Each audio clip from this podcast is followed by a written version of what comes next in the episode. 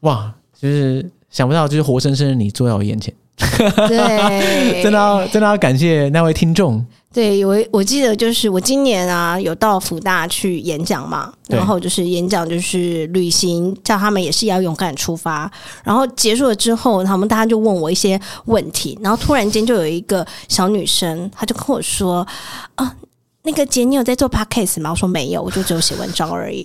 哦，你没有做 podcast，好可惜哦。哦，你那那你知道那个解锁地球 吗？我说我知道啊，我认识那个尚杰，但我没有见过他。那你可以上解锁地球吗？我好喜欢这个节目 哦。这不是来了 吗？对，我就你知道吗？马上那天发现哦动，我可以上解锁地 球吗？然后我哪敢说不行呢？然后尚杰就说：“我可以跟你约时 间吗？”我说。来吧，哇我！这是我非常期待上的节目，因为我的粉丝 说你可以上解锁地球哇，真吗的？是 shout out to 那位听众，呃，对促成我一段良缘。 对，我后来才发现，哇，现在大学生都在听解锁地球啊！哇，我我不是很确定，啊但是我的确在 IG 上常常收到一些学生的讯息， OK，对，而且不止大学生，也有国中 生，我非常震惊，但是就是真的有这样，而对，且其实也不止一个，所以，所以你你的成绩真的是所以我常常在想说我，我国中的时候到底在干嘛？就绝对不是听 podcast，但是，会不会有大家国小的？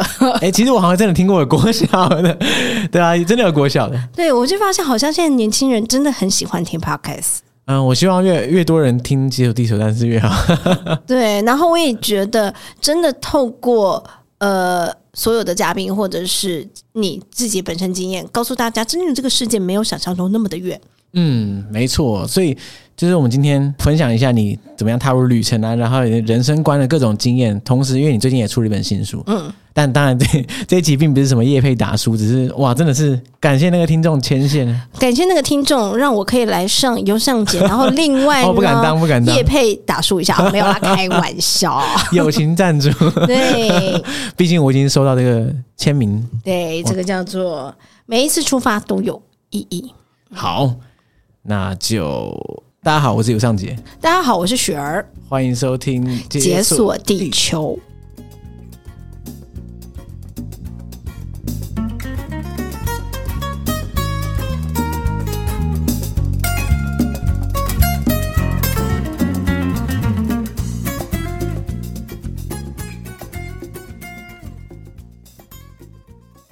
如果我说我是看你文章长大，会很失礼 吗？会，可是这我是真今的、年欸，二十八，永远都二十八就对了。对，嗯没错，哎、你知道我在做 podcast 之前，然后我有一段时间算是有稍微认真的写一些旅行部落格嗯，的文章，对。然后当时的时候我就就参考很多你的文章， 可是我写的旅行文章其实跟一般的部落客还有其他文章不太一样，对，那时候我参考了很多创作者啦，这样说，嗯很多文字创作者，然后后来发现。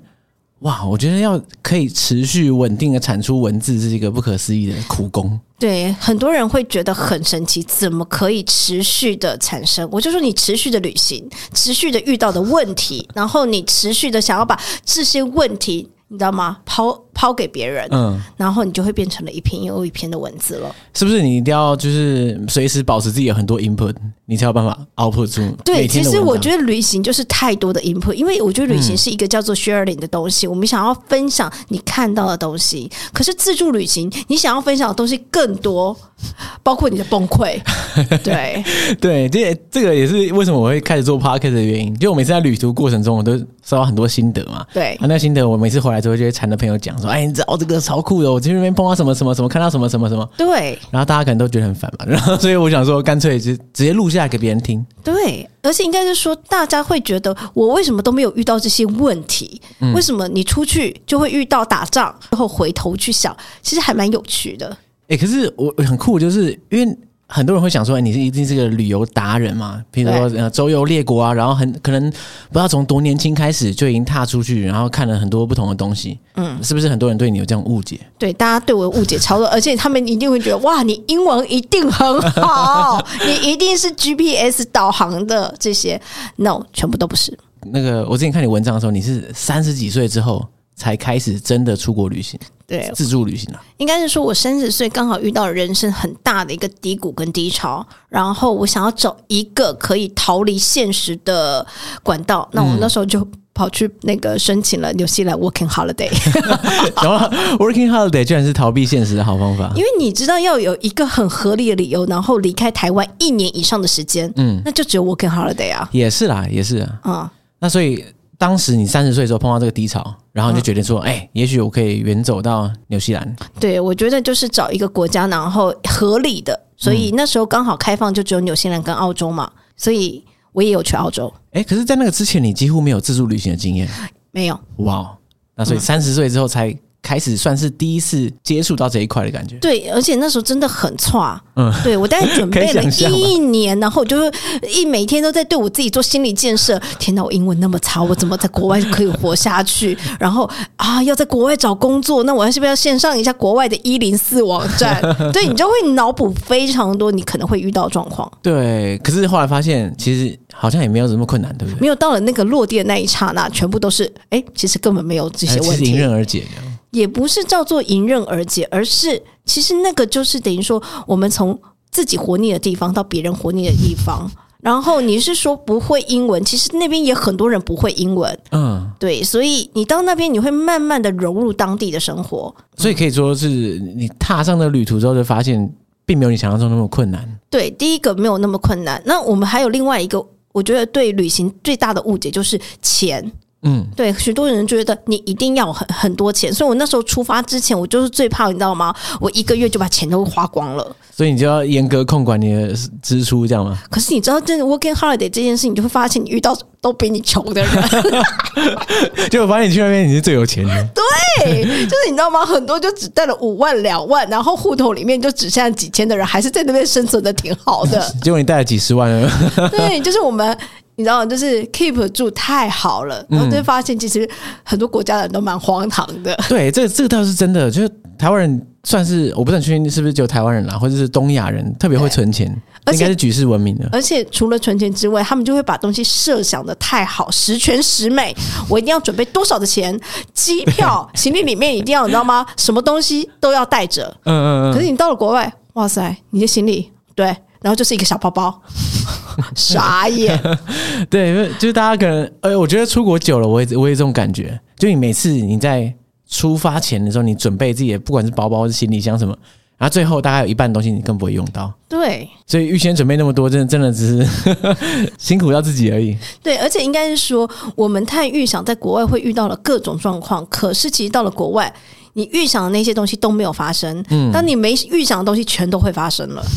对，对，就我觉得旅途上就很多这种呃猝不及防的事情，对，所以其实大家对旅途会感到未知的恐惧，其实一部分也来自于这个吧，对不对？对，我觉得大家就会觉得很危险，嗯然后还有就是没有办法去应付那么多意外的状况，包括交通啊怎么样。对但我就有时候你在台湾都可以应付了，你为什么在国外不能应付？对，在行人地狱都可以好好的，对就是台湾的马路你都可以过了，为什么国外它会停下 来？你知道吗？对，有些人可能把出国想的太可怕，对，我觉得很多人把出国想太，我出发之前我也这么觉得出国很可怕。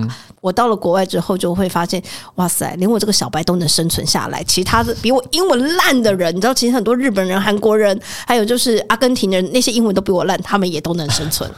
对，这所以你在纽西兰、澳洲待了一两年，呃，其实一年多，我那时候那趟旅程大概四百天，哦，四百天，大概一年半，哎，不到半，没有没有，但一年又多。我在纽西兰待八个月，然后澳洲待三个半月，然后后来我就去东南亚背包旅行跟东北亚，然后就是这一趟旅程也真的有超过一年了，这样子。哎，所以你会说这趟就是去 working holiday 加上背包旅行，嗯，改变了你的人生观，真的，它完全改变我三十岁，我人生的低谷完全就没有了，哎，等一下，可是那你三十岁以前的生活是长什么样？就是上班族。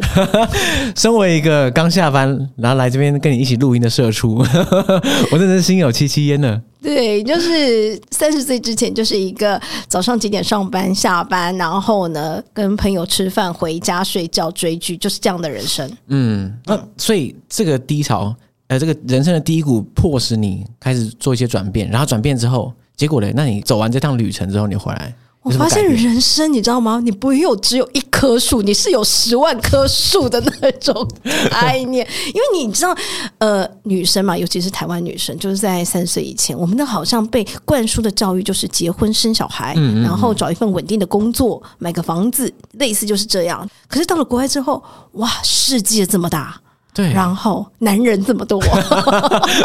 这个才是重点吧？哦啊，嘘，对，就是各式各样的。你在打工度假的过程中，跟旅行的过程中，你会认识很多的人。嗯，对，一个人旅行往往都不是一个人，每一个人都有他的生活形态。嗯那你就会觉得，为什么我的生活形态只有一种？对，所以那时候回来就很认真的去思考，呃，当个十三王子是我 人生想要的目标哎嘛？我刚刚听到你这样讲，我真的是点头如捣蒜，就是。而且特别是那一句话，也也是我很常挂在嘴边的，就是在旅途过程中，你会看到每个人生活在这个世界上的方式有这么多种。为什么我每次我想到的就只有那一种？对有时候在反思自己过去的人生跟自己做出的选择，都是极端保守。对，其他人都没有像我一样选择这么安逸的方向，可是还就是活得好好的。是那我到底在怕什么？对，因为我觉得大家都特别的害怕，嗯，那我们就选择最保守的生存方式，旅行也要很保守嘛，就是你要查好这个地方是很安全 的，对，然后要多少钱的，然后你要先订好房间的，所以很多人知道，哇塞，你出去玩就只订了第一晚房间。我后来有时候很多旅行，我都是只有订了机票，当天在当那个地方找房子。见机行事。对，就是真的，反正看什么东西，我也不会当地语言，嗯嗯嗯。反正就去吧。你平常在理论上分享的这些文章，很多时候都在挑战这种大家对于生活样貌的一个既有印象。对，譬如说你，你会挑战这种朝九晚五的办公室生活啊，你会挑战大家的价值观、人生观等等。嗯，那你最常碰到大家质疑你的点是什么？就是我我相信大家很多人对于自己的现况不满意，就是说嗯我不想要上班啊，我不想要呃朝九晚五困在办公室里面。但是呃一方面，我相信很多人羡慕你的生活形态之外，也有很多人会一直 challenge 你，对不对？对，你知道我就是因为我觉得我写的文章就是很多酸民会很爱攻击我的，因为一般人你写景点怎么介绍怎么去嗯都不会人家攻击，因为都是资讯文嘛。可你写心态，哇，惨了！啊我是写心态，我跟你说，我大大概被攻击了十年吧。我从我开始写文章，我就一路被攻击到现在。这个真的是不意外。对可，是大部分人攻击你的点会是什么？哎呦，一个女生哦，出去哦，好棒棒哦，搞不好在外面都是跟人家乱搞。 OK，好，第一个，然后就是女生想乱搞嘛。第二个，那么危险哦，一个女生在外面不会被强奸吗？好，第二个，然后第三个，哦哟，有钱哦，好棒棒，一定是家人给你钱吧？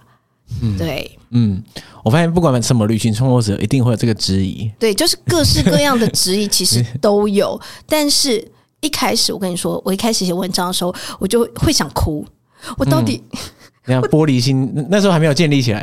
没有，因为那时候我我觉得一开始很多旅行者都是只是想分享而已，嗯然后想告诉他们其实有另外一种生活，然后想要告诉身边的人。可是你会发现身边人不理你，嗯，好，那不理你你就跑去论坛或者是背包客栈会发表文章，然后发表完了，你以为会得到赞美。嗯，对对，类似我们就是可能同文层我们会赞美 嘛，可是没有想到遇到一堆酸民，对，有钱呢了不起哦，去那么多国家哦，哎呦不用买房子是不是？又不用养家，就是各式各样，因为他办不到嘛。对，所以我一开始我也是觉得，我是不是不应该写文章了？我不应该写这些心态的问题，不应该勇敢叫人家去自助旅行跟出走。嗯，对，说真的，就是自己呕心沥血写出来的文章啊，被酸民炮轰，真的是感觉蛮不爽。不爽之外，然后你还会觉得为什么我要被？你知道那时候我还是一个很素的人，嗯，就是那种心态有玻璃心。为什么？可是我要谢谢酸民，怎么说？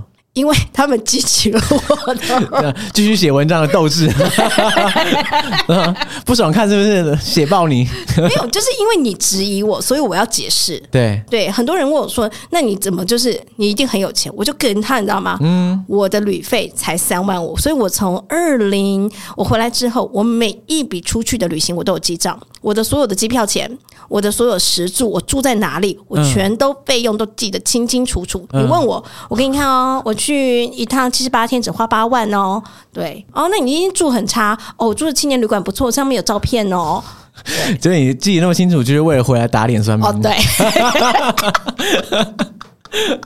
哎、其实一开始我我早期在旅行的时候，我也是记得超巨细靡遗、超清楚对。其实就是为了方便之后规划，记账记得清楚，在旅途中其实很多妙用。结果是打脸算命， 打脸算命这个功能是我第一次听到。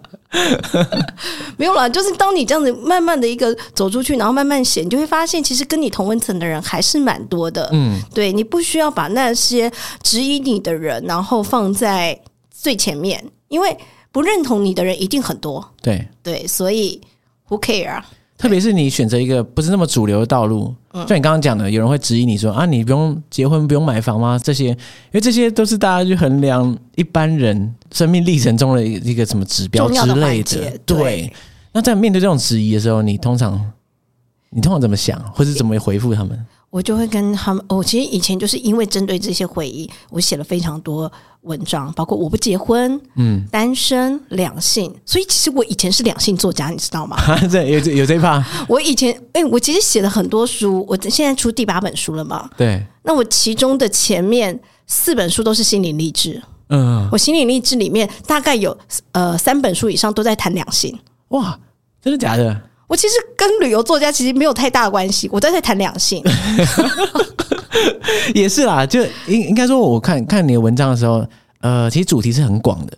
虽然是以这个旅行对来作为开头，但是从旅行这个价值观的选择来说，可以延伸出来，不管是你对人生的选择、对伴侣的选择，对 会对什么什么各种的选择，其实真的真正的题材超广的。对，因为我觉得在旅行中，你就是可以看到跟你原本价值观不同的地方。嗯嗯，嗯，对，因为我们在台湾，我常常说我们在台湾就是一个框架里面嘛，对所以大家的框架里面就是同样的价值观。可是你到了国外，你是看到不同价值观的东西，嗯，所以我们就会有一些反思，为什么我们跟原本那个跟台湾不太一样？所以它就会有所谓的差异性存在。然后这个差异性存在，你就可以做一件事情叫做选择，嗯，你选择回到原本的框架里面。去做这个差异性，还是呢？其实我会鼓励大家说，做适合自己的选择很重要。对，就是旅行可以帮助你看到各种不同其他人的选择。对，那最后也许你你的选择是觉得，哎、我现在状况很不错啊，嗯，那这样其实也是一个好的选择嘛。对，所以到后面来问我说：“哎呦，不结婚哦？”对，我不结婚。哎呦，一直出去玩哦？对，我一直出去玩。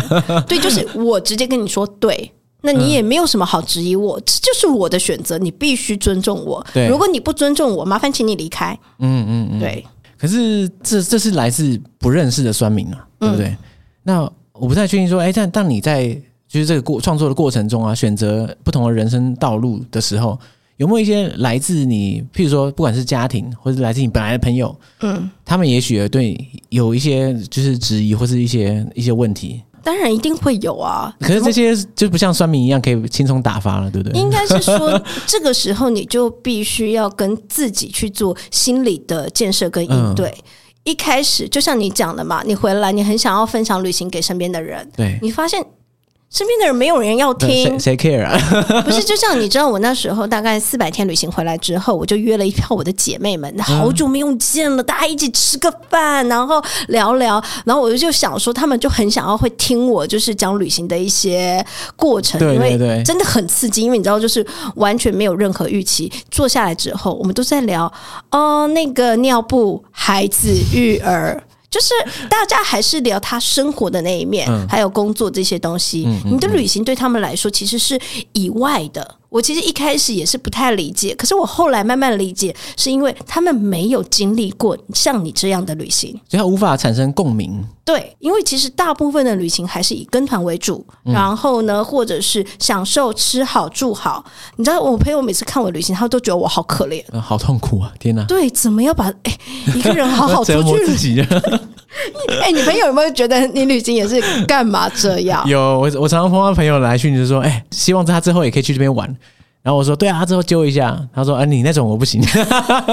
哎、我这里也遇到很多我的朋友都说，而且说，哎、你回来我请你吃个饭啊，那你吃都没吃饱啊， 都没有饭吃、啊。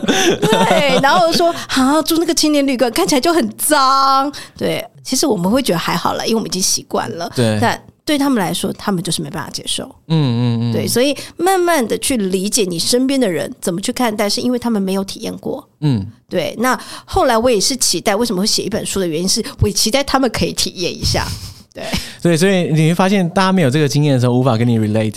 嗯然后所以因此你为了让大家有这个经验，所以写书鼓吹大家赶快去有这个经对，验，而且应该 说，因为大家没有这个经验，而且也不清楚那个状况是什么，因为大家对于很多的定义会是哇，那个地方很危险，例如印度好嗯了，穷游就是很脏，然后住青年旅馆，然后嗯里面、呃包包怎么放啊，可能会被偷，去很多的地方，那我就必须写出来，因为我有实际的。走过这个旅程，嗯，然后我也实际的去解决了各式各样的问题，对。 我要告诉他们，现场的状况是这个样子的，跟你们想象中脑补的是不一样的。因为我觉得很多资讯的来源都是来自于新闻啊、媒体啊，还有没有去过的人。一对定很多那种阿丧，哎呀，就像我前阵子就是在去泰国嘛，哎呦，你去那个泰国曼谷哦，小心被下药哦，送 KK 园区，不是只有一个人跟我讲， 我靠、哦 o k 对，好，啊你知道我前阵子去马来西亚，嗯，居然也有人跟我讲类似的事情，就说，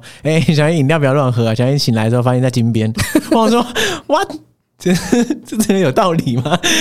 对，就是后来也有人问我同样的问题，然后说她可能她婆婆也要去曼谷，然后她也很担心到被卖到 KK 园区。我说，嗯，曼谷有多少人？多少会讲中文的人？它的是一个观光大国，嗯一天来回的多少人？你觉得会被抓去的是怎么样？几分之几？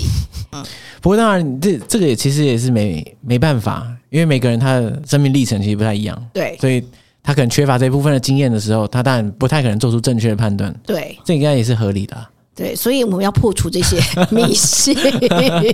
也是。对，其实刚刚我们聊到这个，就是在人生道路的选择这一 part，我其实一直想问问看，就是像我自己很爱旅行，然后我也随着年纪变越来越大的时候，也感受到那个社会压力。嗯，虽然小时候我常常会觉得说啊，干这个什么谁的谁给我压力，关我屁事，我说谁会 care 他们啊？可是这不得不承认，就是其实还是会 care，就一定会 care，然一后定会。特别是在这个大部分的社会的其他人，他可能评断我们的可能价值有你薪水多少？ 对对对对你，做什么工 作？现在职称是什么？哎对对在哪里？就是买这样房子了没？对准备结婚了吧？好，你已经问完那个大补贴， 你一句不漏， 看来你应该是果然是经验老道，过来人，过来对人，不好，意思果，然是姐， 对，然后呃，所以我觉得在 这几年越就年纪越来越大之后，我也开始感受到这个这个这个感觉，嗯，然后我不知道，像你通常在面对这种的时候，你通常你去回应他们的时候，但是一个一件事情，嗯，可你在听到这样的东西的时候，你会不会也真的有感受到压力的时候？有我那时候刚回来没多久嘛，就是三十岁 working holiday 回来，我跟我爸说我会认真地去相亲， 我、有真的假的？有真有的居。然有这一这个时候，对，因为你那时候还是回到，因为你只是一段旅行，其实它没有办法足以改变你之后的一个人生观，所以一段旅行是没有办法的。对，那时候还是觉得我还是人生要有一个稳定的工作、家庭，然后我未来才会有保障这件事情。嗯嗯，可是你心里又告诉你自己一件事情：这真的是我要的吗？这真的是吗？所以你还是会有一段呃跟自己内心纠结的一个。对，尤其你有时候你会到了亲戚的场合，例如说某一个婚丧喜哇，喜听听起庆来，蛮可怕的。对，然后就有说要结婚了没，要女朋友了没，各式各样，就是问，然后啊，你表哥都怎么样，生了两个孩子，你要好好加油，这个是正常社会的压力。啊嗯嗯，对。那那个时候你还是，就是你刚从那个旅途回来的时候，你还是抱持这个想法，觉得要回到所谓的正轨 上面。对，对所，以我那时候内心纠结很多，所以我才会写那么多文章啊。那后来又怎么样？又改变了？因为我那时候应该是说旅行嘛，回来我还是工作了啦，然后也有一些心情的一些东西，我没有办法跟我身边的人说，我也没有办法跟我的家人说，所以我只好靠写文章这件事情来做一个宣泄。嗯对，然后就写一写，就变成了专栏作 家，写一写就变成了作家。我也不知道为什么。其实那时候我就说，其实大家都不知道为什么成为作家是因为为了发泄 而已，愤怒发泄。因为每个人问我这个问题，我就决定要把它写出来。原来这是维持高产量的秘诀，对，就是你要把这个泄视作一个发泄的管道。对，就是因为没有办法宣泄，所以我只能用文字宣泄。但是当你用文字宣泄这件事情，有一个好处，你可以反思为什么我要还是不要。这件事情。嗯，对，所以那时候慢慢的反思的过程，你会慢慢的告诉自己，对我就是要选择什么样的生活，是我接下来的人生。那你当初描绘中，就是你想要的这个生活会是长怎样？其实我在三十四岁之前，我还是想要结婚生小孩的，嗯，对，然后可能找了一个很喜欢旅行的人一起共组一个家庭，对，就是那时候期待值是这个样子，嗯，对。可是你慢慢发现一件事，当你尤其因为我都是一个人旅行，一个人旅行就是非常喜好自由，你想要干嘛就干嘛，对，就会发现。天哪，这个人太难找了。我可以找到百分之百的自己，但我没有办法找到百分之百的伴侣。对，那你如果是这样，那我为什么要一定要坚持找一个百分之百的伴侣呢？嗯嗯嗯。不坚持做一个百分之百的自己呢？所以意思是说，你把把这个力量反而可以留在自己的身上。对，嗯，因为人生的时间有限，尤其当你可能过了到三十五岁到四十岁，你就会觉得，如果人生其实你已经过了一半，我还要再花时间找另找外一个人，半，然后后你要去设定和很个老半天。对，啊而且你还要设定目标哦，还要呃家里要怎么样啊，有没嗯有磨合一些东西等等。你可能你要做，你可能在三十五岁之前，你有很多的时间，可能可以约会啊、dating 啊，两个人就是互相的磨合。可是到了某一个年纪，你会发现你要做的事情如果很多的话，嗯，你应该把时间留在自己的身上。为留在什自己么身上我们才是 解锁地球变成解锁自己 了呢？原本以为，毕竟原本以为你是旅行作家，后来变成心灵成长的作家。 我本来就所以，是。 所以这个节目自然而然变成心灵成长的节目，应该是很合理的。好，对，所以后来在这个在那个过程中，你开始渐渐发现到，与其去找一个不知在天涯何处的一个伴侣，嗯其实不如把时间花在自己身上，对把精力花在自己身上。而且应该是说，当你未来你知道自己想要做什么事情是很明确的时候，嗯，你就就会觉得天哪，我已经时间不够用了。所以后来才渐渐有这样的转变。对，后来就是人家问我。应该是说，后来我就是大部分时间也不待在台湾，所以其实也没有人可以问我。 对，因为你已经很知道自己要做什么了，嗯所以你就是单纯的在做你自己要做的事情。那别人问你的时候，你也只会笑笑回应而已。嗯，好，知道了。但你知道，他隔年还是会问你同样的问题，十年后还是会问你同样的问题。你为什么要对一个不理解你的人问问题这么在意呢？嗯嗯嗯，对你的七大姑八大叔、隔壁邻居阿姨，你可能一年可能就见他四次，他问你永远都是那四个四道问题：要结婚了吗？要生小孩了吗？对，你为呃这什么？跟 NPC 差不多。对，你要问为什么要对 NPC 问你问题那么在意？我后来就是放开了，哇，真的是一个，只要一放开那一瞬间，是不是一个心灵的解脱了？对你就会觉得，对啊，Who care？我don't care。对我觉得有点类似，就这样。好了，我知道我自己在干嘛就好了。对，哎、作为一个就是你每天都写文章的人，是不是很多你的读者嗯会把你当成一个某种程度上的心理咨商对象， 或者或者是一个就是至少是一个咨询对象？我前几年可能他写太多心理励志的文章了，对大家就是你知道吗？不管是离婚、分手、失恋、全部工作、找你求职，都都来问我。哇，那这样的话你就崩溃了。我是还好，因为其实你等于说我出去旅行是了解别人的故事跟生活，嗯那回来解释跟或者是跟我们这些粉丝朋友在聊天，我是了解另外一种的生活。嗯，对，那我都是用旁观者的角度，然后去倾听。我其实后来都不给予什么答案了。应该说这个好像也很难给一个答案，对不对？以前你会觉得，就像我们比较激动啊，你赶快跟他离婚啊，你赶快跟他分手啊， 问就是分，问就是离。对，就类似等等。但我们现在就会比较旁观，你要自己去做选择。嗯，嗯对，那你已经发现事情是不对的了，那你才会来跟我讲。你既然会可以跟一个陌生人倾诉你的问题，那就代表说你觉得这是有问题的。对对，对对对，就是等到你都已经要问人家的时候，那基本上这个问题已经不是刚开始了，对就已经到了末期。你都可以跟一个陌生人问问问问题了。我觉得你这个问题，你已经存在你心里很久了。对啊，就是像我每次听到别人在问感情问题，我就我就是都是劝离不劝和。我是觉得一天到晚会问别人要不要分手了，基本上就可以分 手。 对，应该是说你自己心里一定有一个答案了，只是你不想要去承担这个答案的后果，所以你才要问很多人的。叫别人帮你背书，对，但是我就会说，你不觉得这很像浪费时间吗？就你要问什么，你问一百个人都跟你说，好好好，分就对了，离就对了。对，然后才要但是你又不愿意去承担离开的一个后果，你会觉得你们又不是我，对我不是你， 嗯嗯嗯，可是他还是跑照样跑来问， 对他们就是，我觉得这是一个求教心安这件事情，嗯嗯，或者是他希望有一个人给他一个支撑跟力量。对啊，就是得到大家认证了，说哎，这个不是我自己做的决定啊，这是一百个人就是共同决对，议这出个来没，有，这个是妈祖告诉 我，拔杯的时候他叫我要分手的。对啊，其实大部分人应该就是求这一个啊，我觉得是求心安。那我觉得来问问旅行问题也都是求心安的。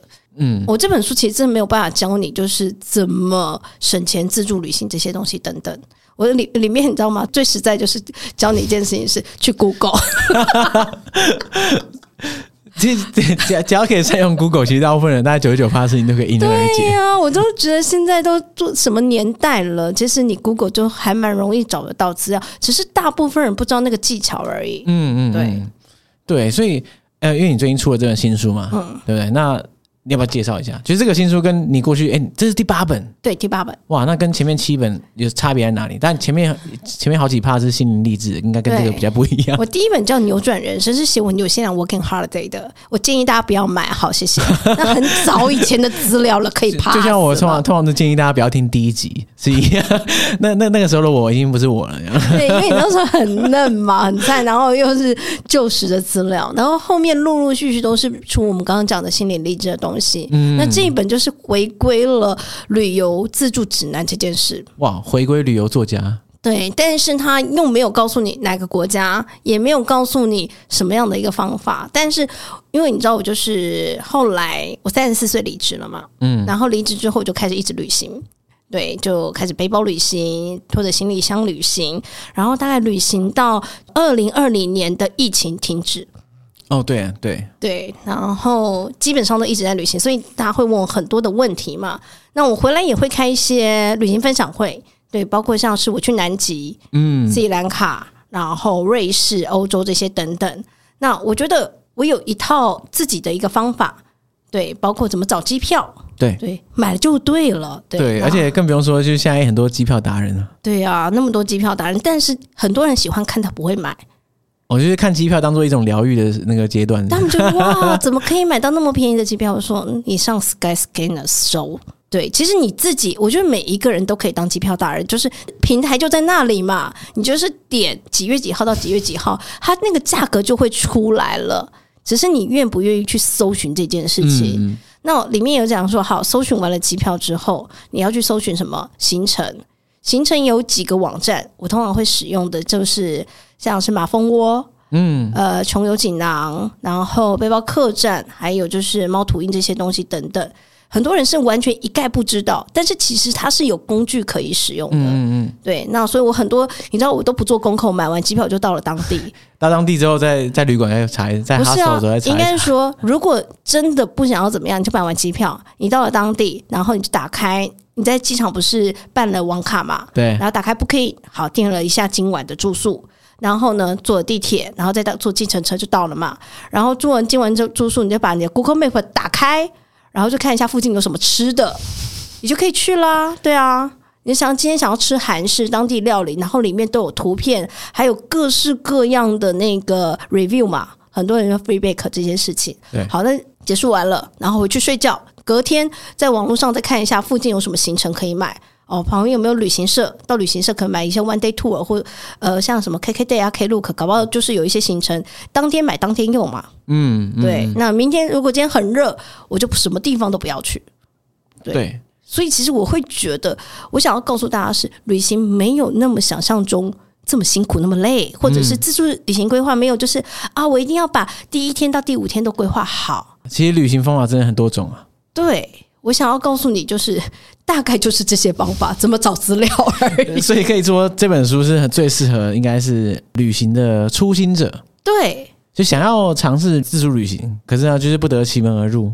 应该是说他会想太多的人。嗯，对，就是对于自助旅行会脑补很多啊，会不会有人刀拿刀抢我？我会不会去 KK 园区？对，被偷被抢生病该怎么办？这些等等。那我觉得我可以给你一些身为过来人的一些经验，这些经验也不见得是非常好的怎么样，因为我会我觉得旅行是一个很真诚真实的事这件事情。嗯这是应该是收录了很多你各种旅途中的惨痛经验， 变成血泪教训，对不对？也不知道血泪教训，因为我觉得旅途不管是好的跟坏的，嗯，都是你人生很棒的唯一的经验。因为你不会觉得在台湾我们工作就是这样啊，日复一日。嗯，很多人知道，每个人都跟我说：“雪儿，我也好想像你一样做自己哦。”我说什么？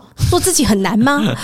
你不知道我们每天都要上班下班，你觉得你现在工作有做自己吗？你说在办公室里面吗？对啊，我觉得我还算比较 free 一点啦，哦但是我相信你就是还是没有 百分之百自己，绝对不可能。我觉得不可能了，毕对啊竟你领人家薪水，你还做自己，你做牛做马吧你。对，但是你旅行就是要做自己啊，不然嘞。对啊，你都已经在旅行了，不然还要怎样？对，，但是很多人就是完全不知道旅行可以做自己这件事。嗯，对，Go try。因为毕竟你是一直鼓吹大家可以踏上旅途。嗯对的一个那个心灵成长作家，但是没错，对，那这你最常听到大家的无法踏出。我我先不讲旅行本身好了，我相信很多人像你刚刚讲，的，很想做自己，也就是说他在职场里面可能无法做自己，无法无法得我到一想要个离职，对对，那大我想要分手，我想要离婚。对，所以大家的你最常碰到大家的困扰到底是什么？他们是呃会设定，就像我们其实一开始讲，许、多人都会设定太多的负担在身上。对，对呃，我其实有听过蛮多说，呃，我前几天我没有办法去旅行，我说为什么？因为我有老公跟小孩。我说那你就去五个五天，那你老公，我老公会一直打电话给我，然后会把家里弄得很乱，你就让他把家里弄很乱就好啦。 不行，我这样会担心。其实很多人但她的老公是小学生吗？还是 我就说你对我心里想说你老公不这都么已经可怕成人了，可是我后来发现真的很蛮多妇女都是这样。嗯，那有些成年人就是啊，我这样去旅行，那呃那个老板会不会觉得我很爱玩？我也常听到这种说法。是不是？嗯，然后呢，钱会不会花一下花很多？一趟旅行，然后就要花个几万块，我一个月也才赚不了多少钱而已。嗯，对，那这样一直旅行，是不是存存不了钱？我人生就会变成下流老人了耶，这样的问题要怎么回复？先生，你一辈子都会在赚钱，你还是会花钱，你只是这次花比较多而已。你买一个包也是这么多的钱，你买一辆车是更多的钱。你说你买一栋房子，你可以去多少个国家吗？你还是会买房子啊？对，然后他就不觉得买房子是花钱了。对，嗯，我觉得有时候是要让人家做切位思考这件事，因为他们有时候大部分会觉得旅行是一笔享受的钱，哦，对他，因为他觉得买房子没有在花钱，是因为买房子好像是一个投资，对而旅行的话是没有获得任何东西。对。对，可事实上，我觉得不是，因为我觉得旅行算是人生一个非常重要的养分。我常常会跟人家讲说，你会记得你十年前工作老板的名 字吗？我常常应该是不会、 啊。你会记得你的我还没有工作到10年 Excel 里面那个档案，然后做的那个专案，你的客户的名字吗？这个我是保证一定不会的。对，我就常常跟人家说，你不会记得你在工作里面，即使你有成就拿到了什么奖，但是你离职之后你什么都不是。 嗯嗯，对你赚了那么多钱，你做了那么多丰功伟业，在你退休的那一刹，你之前什么都不是，因为你离开那个环境了嘛。可是，在旅行，你所有这个记忆可以保留六十年、七十年，你都可以跟别人讲。你知道，就是 我非常非常有感触，就是我最一开始的时候，就是我在曾经在药厂工作，然后在工作的时候，我当然闲暇之余也会出去旅行，但是就不肯去太长，对，因为就是要工作嘛。那我记得有到后期的时候，我是非常非常非常想要离职，然后想要去，你知道吗？来个 gap year 或是怎样就 Yeah 是狂旅行一波这样。嗯然后当时我记得我心中有一个念头很历历在目，就是我在过马路的时候，我就想说啊，如果现在有一台车突然把我撞挂了。然后我脑中最后一个念头，我死前最后一个念头，居然是哦，这个药卖多少什么之类的。是不是觉得你人 生我到很底是傻小？我怎么在想这种事情的时候死掉呢？嗯？对，所以你我我就说，你的人生的回忆是要都一直是要说，我要花多少钱买一栋房子，然后我要花多少钱去结婚生子，嗯然后我工作做了哪一些事情一次，然后老板又骂了我哪一句。难道你要把这个人生成为你人生最重要的回忆吗？但是我觉得旅行是你只要花少少的钱，你有时候想起来，它就是你人生一辈子最好的回忆跟记忆。真的，因为因为我是一个很爱整理以前旅行的东西的嗯人，不管是照片啊或是刚刚讲记账什么之类的，归档归的很完美，这样我就是这个这个看相出簿，来，对，就是这个相簿里面就是哦那一趟旅程的的的的照片什么，然后我三不五时就会去无聊的时候回味各趟旅程，然后说哇，当初我在爪哇岛的时候，哦，我记得这天发生什么什么事情，对，你会不会觉得那个东西是历历在目的？对，如数家珍，对，然后即使是十年前发生了，哎，谁跟你讲过哪一些话，那个人你完全不认识，你可能一辈子，但是你还是记得那张脸，嗯嗯，但是你不想要记得你主管的脸。 所以我就会觉得，你与其在一直循环过同样的生活，那你为什么不是放纵自己，让自己去旅行，让自己有更好的回忆呢？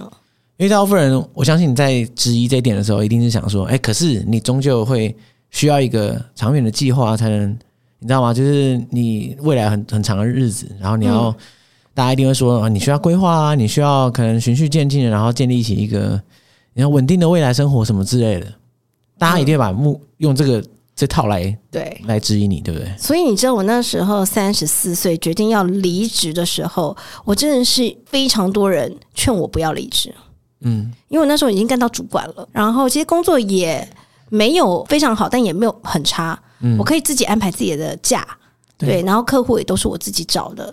可是我后来发现你，你知道我那时候有一个想法，一件事，我我那时候是主管，我会有一个二主管跟老老板嘛，对老二老啊，我老二的薪水大概多我五千块吧，然后但是他多我二十岁，哇，那这个这个集聚好像有点 你就会觉得怪你好像怪干了再多二十年，然后你的薪水也才多个五千块而已。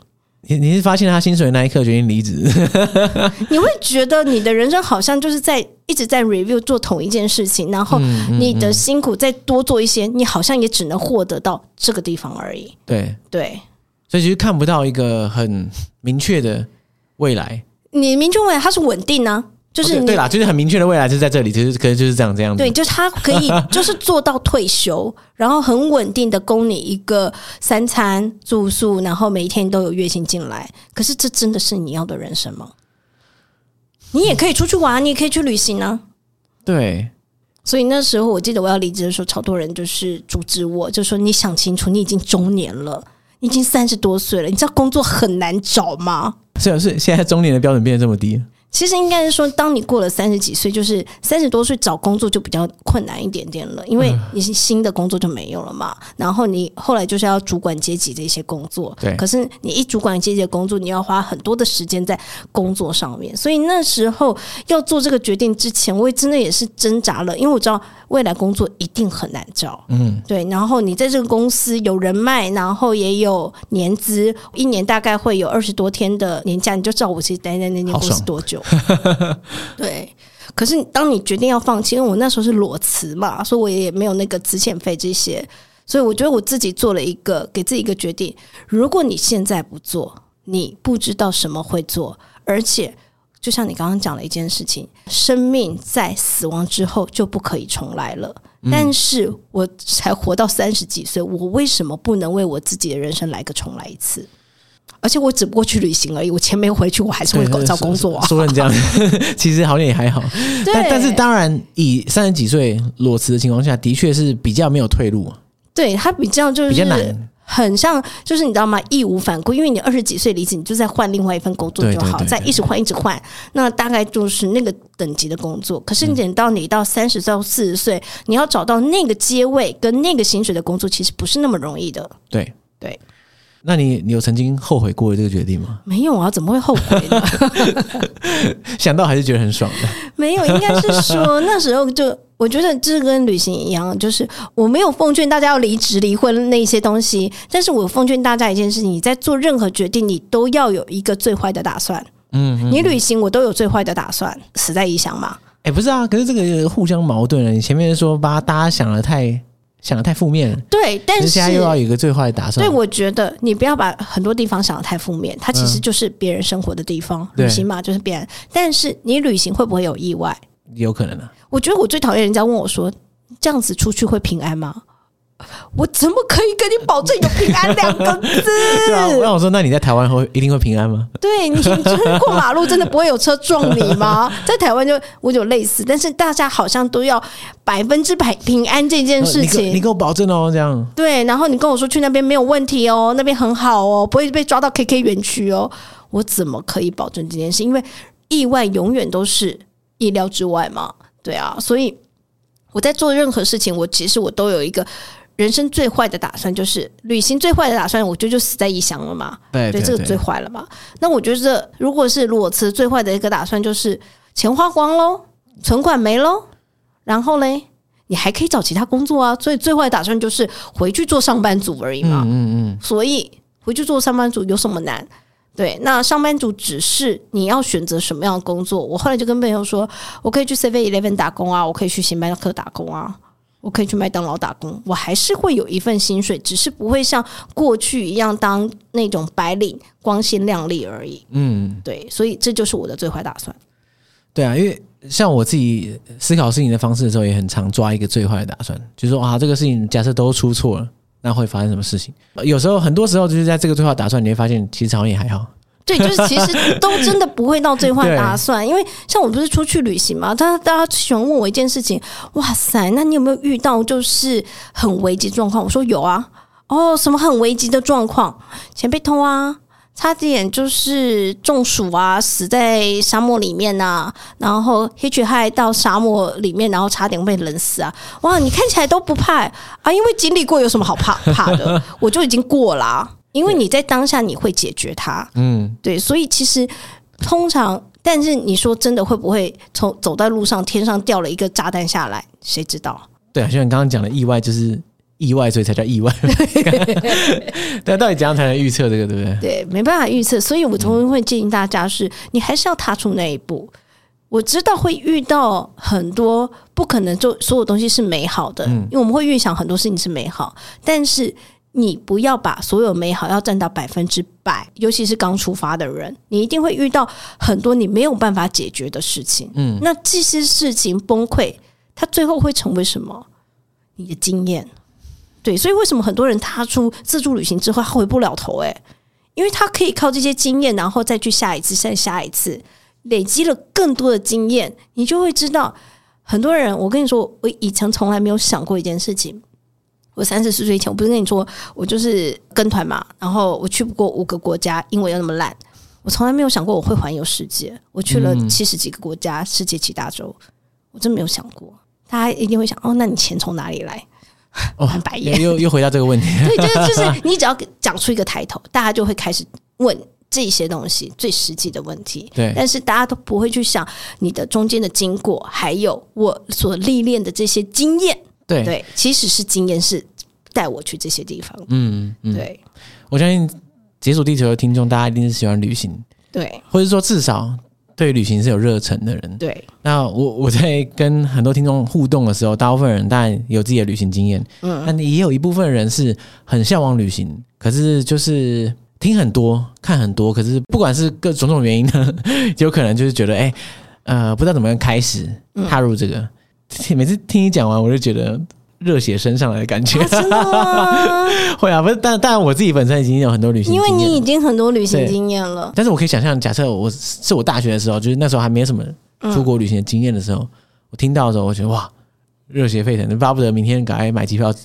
对，所以我通常都会建议，就是大学生，你可以趁在你现在还年轻，你身上有多少钱，你就试着去买一张机票，过个五天，你去都是很好的经验。嗯嗯，对，对。所以如果说大家对旅行就是没有什么经验，然后想要入门的话，是不是可以参考现在你的这个新书？我觉得是非常好，因为它是从零开始嘛，就会对告诉你怎么去看一下机票，还有一些东西。那没有钱也有没有钱的旅行方式，我里面就有讲，我第一次，我以前真的很穷啦，我觉得背包客就是穷嘛，对，对，那穷有穷的旅行方式，包括沙发冲浪。哎、嗯，哦你沙发冲浪过吗？哈，有有有，对啊。然后我有打工换宿，嗯，对，去被人家呃 擦人 家的那个玻璃跟扫人家的房子，我也做过，或是 working holiday 也也做过各式各样，它一定是有方法的。嗯，对，那我觉得书里面就有提供很多我自己的方法给大家。对，不是那需要太多的钱，但一定要花钱。对啊，花钱是必然的啊，对哪有那么零元旅行法的？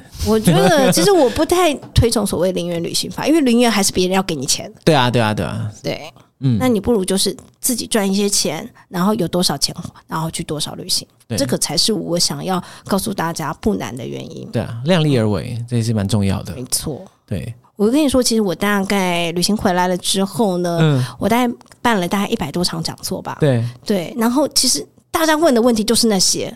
哦，英文不好怎么出去？ 我就回答了一万次了，没有钱怎么办？好，然后学校讲座，爸爸妈妈不允许怎么办？哦、你不是成人了，你十八岁了耶。对，你会发现各种的问题，嗯，但是他们总是要有一个人来告诉你：“先生你好，小姐你好，你几岁了吗？你十八岁，你成人了，你是不是应该为自己做一些决定了？嗯，那你既然要出去，那你是不是要做一些功课？”你是不是要查一下当地有什么东西？嗯，哦，那边是不是很危险？你是不是要 Google 一下下？你看一下对，看一下别人出去的文章，你去追踪一些旅游部落客或在当地的人，你是不是要去问别人？嗯，对你问完了、看完了，你自己有一个定解了，你就可以去了。对，没错。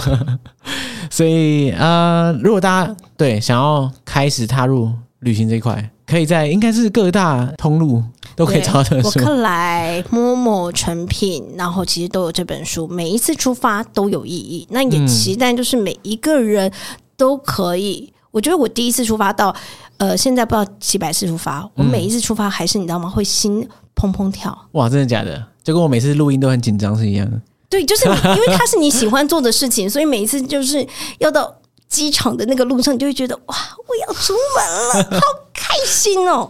哇，旅行了十年十几年，还可以保持这种每次旅行都好像第一次旅行的这种热忱，我觉得很不简单。因为你要去的是你没去过的国家，这所以这其这实样我没还是错啊蛮错的、 啊。我下个礼拜要去蒙古也是蛮错的、你啊，要去蒙古国，对，哇，OK，祝你一一路顺利。谢哎、谢。那真的很难得可以找到时间可以录音，天啊！ 每次都要把握你在台湾的机会。没有啦，我就跟你说，当你找到自己想要过的生活的时候，你就会义无反顾的往前 冲。好，希望听到这一集的听众们，大家都可以就是义无反顾往前冲，不管目的地是哪里啊，对，先冲就对了。应该是说还是要有脑袋一下好。对对对，就是知道目的地在哪里，然后再冲，不要 还不知道的时候 先查一下乱冲签 证可不可以过去。我说哇塞，我好想要冲，我现在想冲俄罗斯，不要；我想要冲乌克兰，不要。好，你在那边你要知道现在那边在打仗，好不好？OK，, OK OK，对，还是要做一下功课对，。保留一部分的理性，然后再冲。对，没错。嗯嗯，好，所以感谢雪儿， 谢谢尚杰，好，我们大家拜拜。拜。